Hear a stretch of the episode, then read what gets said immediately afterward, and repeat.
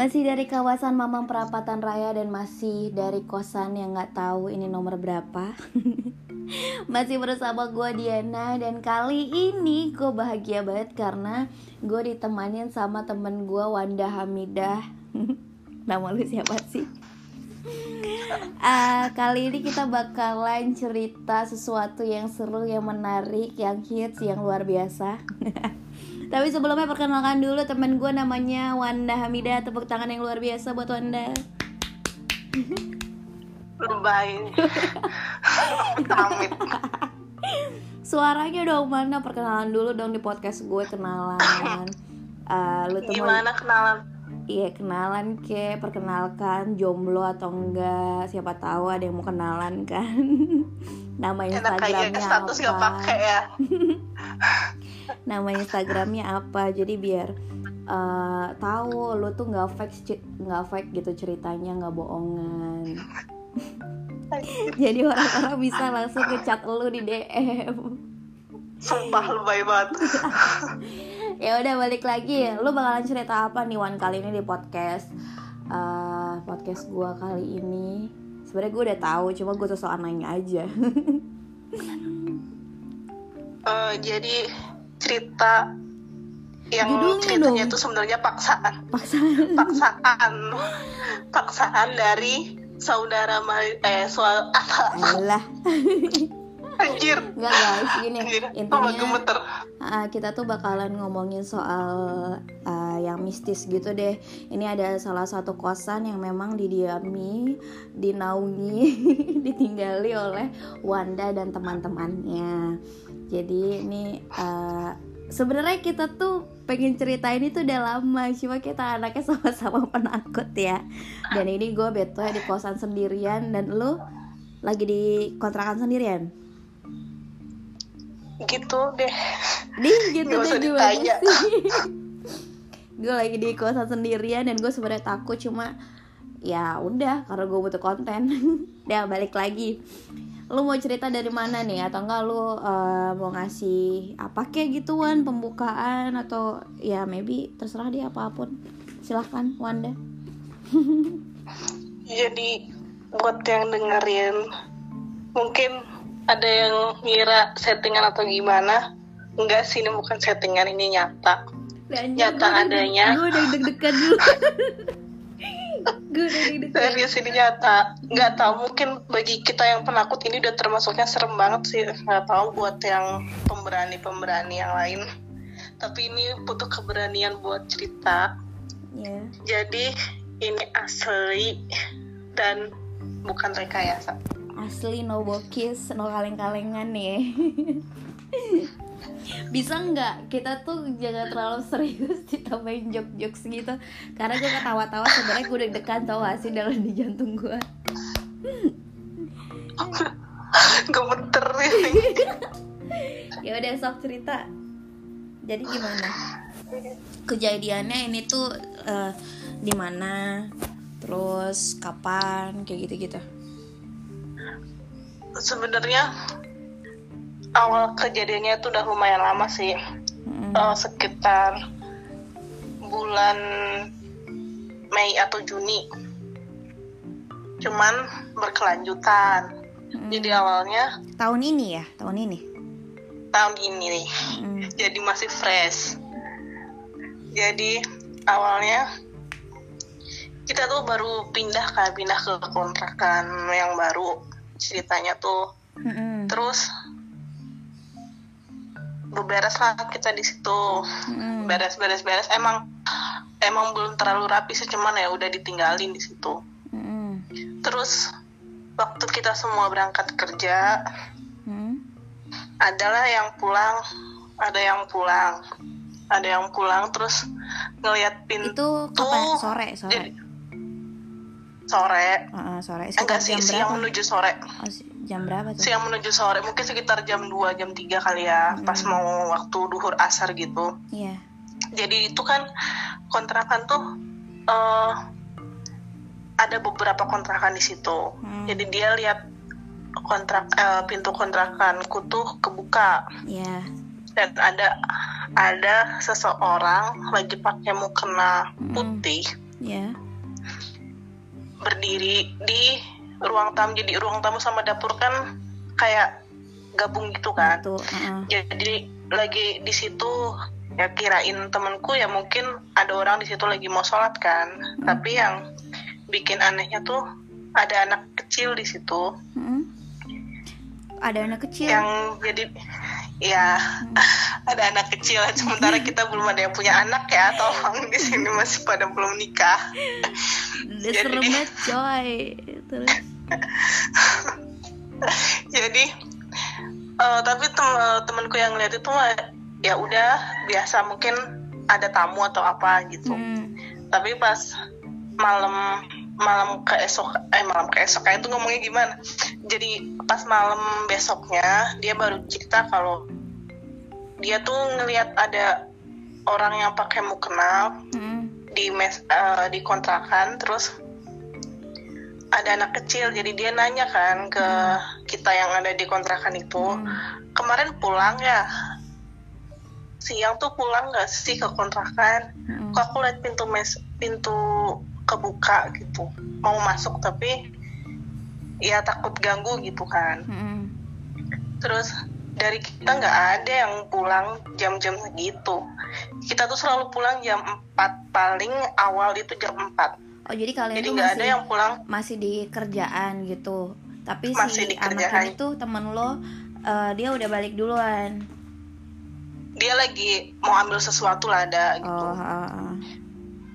Udah terus udah gitu pas ditanyain gitu kan nggak ada yang pulang juga. Yang Hmm. pulang juga paling awal tuh jam 4 itu udah paling awal banget kan. Mm.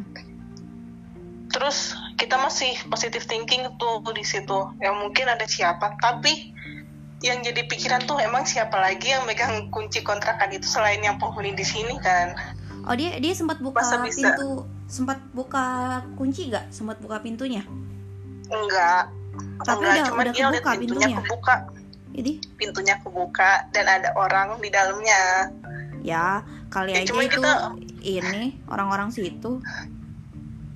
Ya kali siapa siapa yang buka kunci kontrakan? Sementara kunci kontrakan itu kan cuma ada tiga dan tiga itu dipegang sama kita masing-masing. Atau satu-satu jadi satu kontrakan tuh tiga orang kan. Nggak mungkin atuh siapa ya, yang gue mau merinding cuman kita masih positif. Oh mungkin lupa nggak dikunci terus ada tetangga masuk situ mau numpang apa kayak gitu kan positif pikirannya udah. itu posisi tempat kontrakan lo itu sebelah sebelahan ada kontrakan lain ada mes lain gitu nggak? Atau jauh? Iya. Enggak sebelah sebelahan tuh tuhnya kontrakan tuh berdempet gitu kan. Mm-mm. Ke arah rumah warga juga deket sih nggak jauh-jauh banget lah Mm. terus kejadian lainnya tuh apa udah tuh pas cerita kayak gitu ya udah kita positif aja pikirannya udah nggak ada apa-apa Mm-mm. udah kan aman tenang Mm-mm. terus hampir setiap malam tuh sebenarnya di dekat kamar aku aku Hmm. sering dengar suara orang ngetok-ngetok tembok kayak gitu. Ya, anjir. ya kali dan aja kan aku lu nih gue positif Pikiran- ya positif. Kali aja yang sebelahnya aku lagi ngetok ngetok ya pikiran aku masih positif. Hmm. mungkin jahil atau apa jadi aku ketok balik biasanya kadang. Ya, anjir. Terus terus?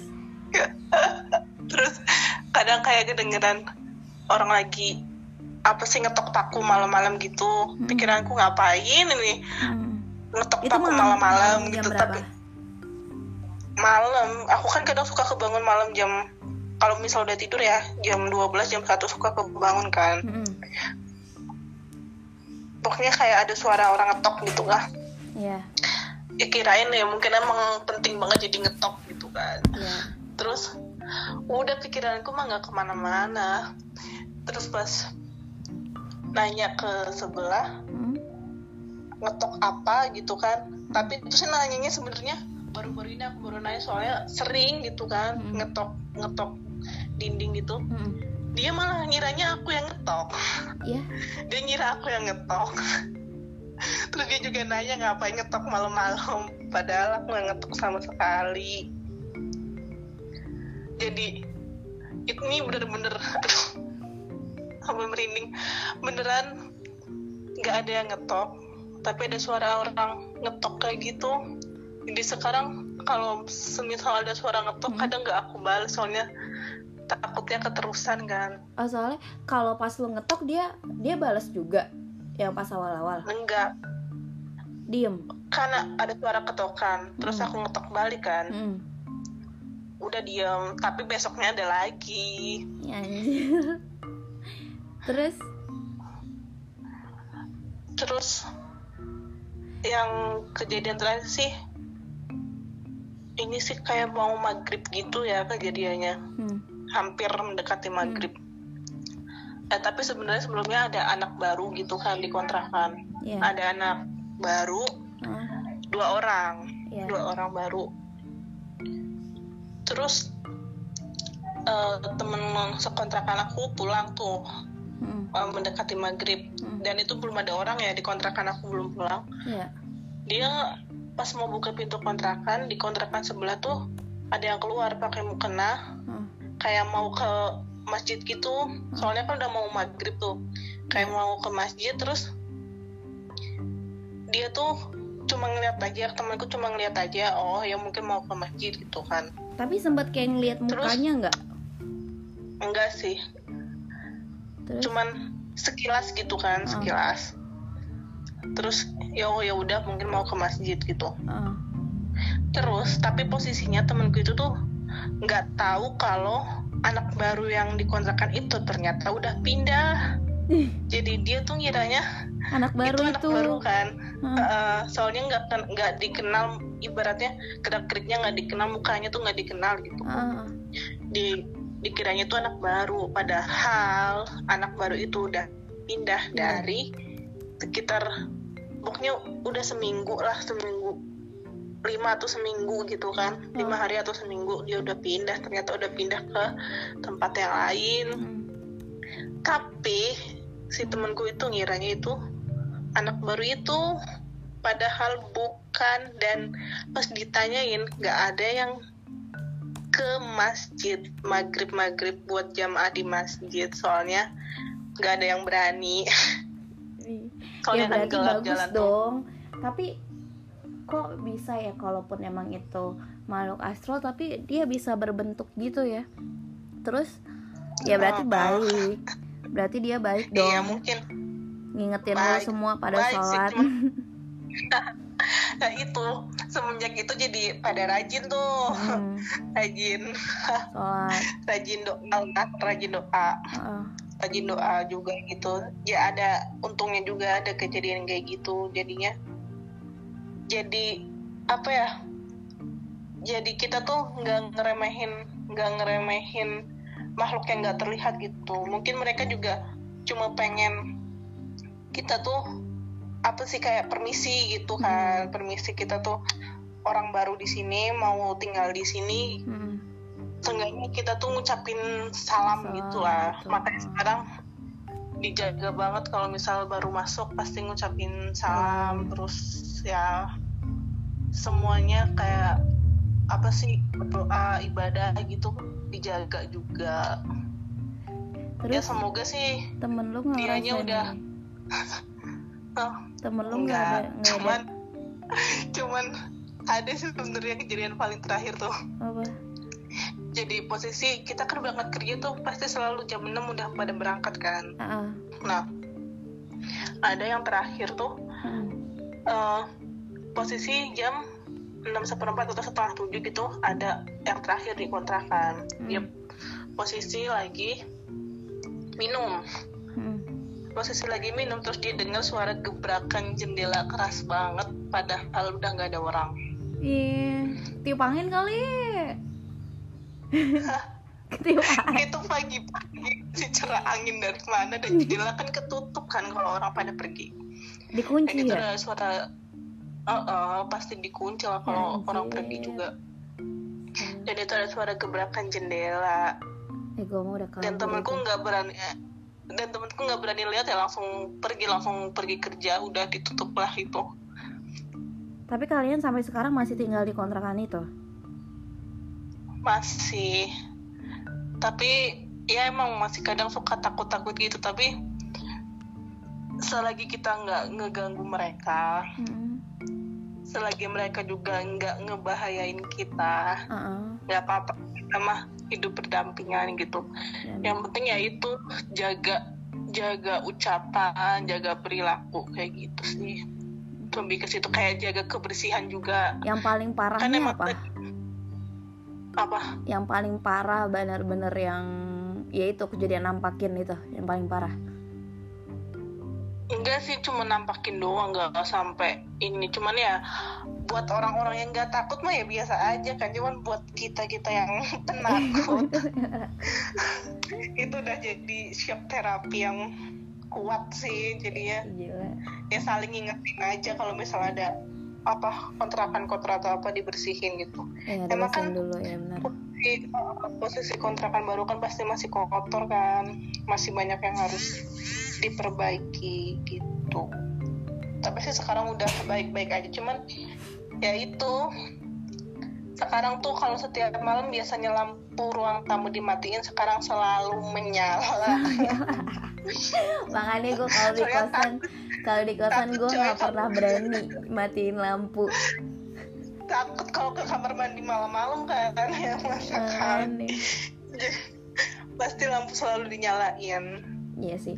Jadi Cuma, kalau dari uh, emang maybe orang yang kayak gitu tuh emang pengen kenalan kalau misalkan ini gue ada lu juga harus jaga tempat ini. Mesti kayak ibarat kan kayak jaga jaga, jaga bareng gitu ya nggak sih? So tau banget dah gue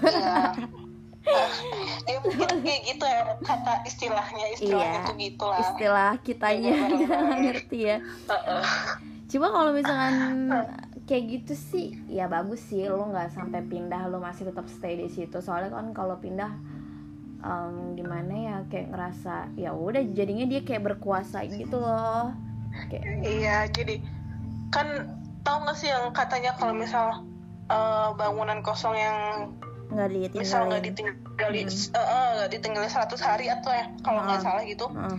kan pasti nanti Ada bakalan di ditungguin sama iya ditungguin sama orang lain gitu kan. Iya. ya emang kan dulunya ini bangunan baru juga bangunan baru di tempat ini juga baru kan ya mungkin emang iya pasti pasti ada kan yang makhluk kayak gitu juga. Cuman ya karena lama kelamaan banyak orang banyak orang yang mungkin dianya tuh cuma pengen nampakin tuh mungkin pengen kenalan gitu kan hmm. kenalan atau pengen nyapa biar kitanya juga ingat ini bangunan baru. Jangan lupa apa iya ibadahnya uh, berdoanya gitu lah tau gak sih baru kali ini gue ngobrol pengen buruan udahan cepet-cepet. Tuh gue pengen udahan cepet-cepet deh udah males banget gue ceritain udah Padahal biasanya, baru ngomong bentar ya. biasanya nih gue kalau bikin podcast ya walaupun gak gue edit seenggaknya pasti gue review ulang gue dengerin. Coba kayak kalau kali ini podcastnya karena emang panjang terus juga gue nggak berani. Gue nggak bakalan dengerin. Gue nggak bakalan dengerin. Gimana?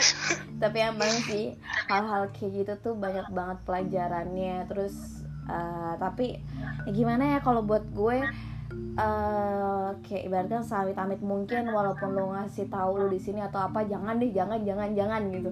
Cukup aja gue tahu lo ada tapi jangan ngasih tahu. Udah. Gitu jangan sampai. Udah nggak ada lagi cuy. Paling gitu ya. Udah sih. Gue kayak gue sumpah gue pengen beneran udah buru-buru tau gak sih yang penting mah yang penting kitanya baik pasti mereka juga baik. Udah gitu aja. Hmm, ya benar itu dia kata-kata Wanda. Yang penting kita ya baik dia juga baik. Kalau orangnya rusuh pasti ya dia juga bakalan rusuh balik gitu. Jadi intinya nah, gitu. ke mana-mana harus assalamualaikum harus permisi.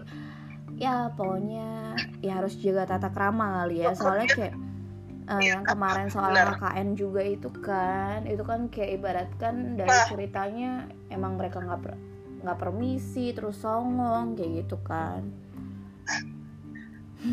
Sebenarnya tuh aku ada pernah punya pengalaman lain tapi yang intinya tuh sama nih. Ah. yang penting kita tuh ke mana-mana jangan lupa berdoa soalnya aku pernah ngalamin aku lupa berdoa aku hmm. sempat disentil nggak disentil apa ya dipegang sampai hmm. intinya sampai akunya luka gitu yeah. gara-gara aku lupa berdoa intinya jangan lupa berdoa kalau ke mana-mana gila itu bukan mereka tuh emang butuh tenaga yang kuat banget kalau misalnya emang menyentuh kita kan ya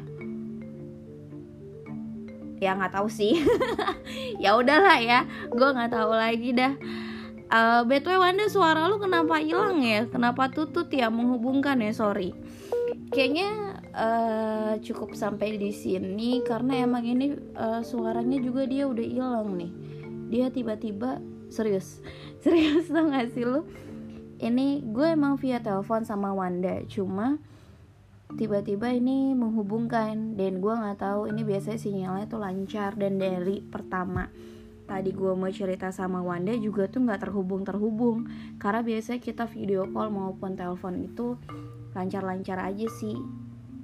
Ya pokoknya udah sampai di sini. Intinya tadi uh, apa namanya jaga kesopanan jaga perilaku selalu ucapkan salam. Itu adalah hal yang paling penting yang paling utama oke? Okay? sampai ketemu di podcast selanjutnya dan di cerita-cerita horor lainnya. Bye bye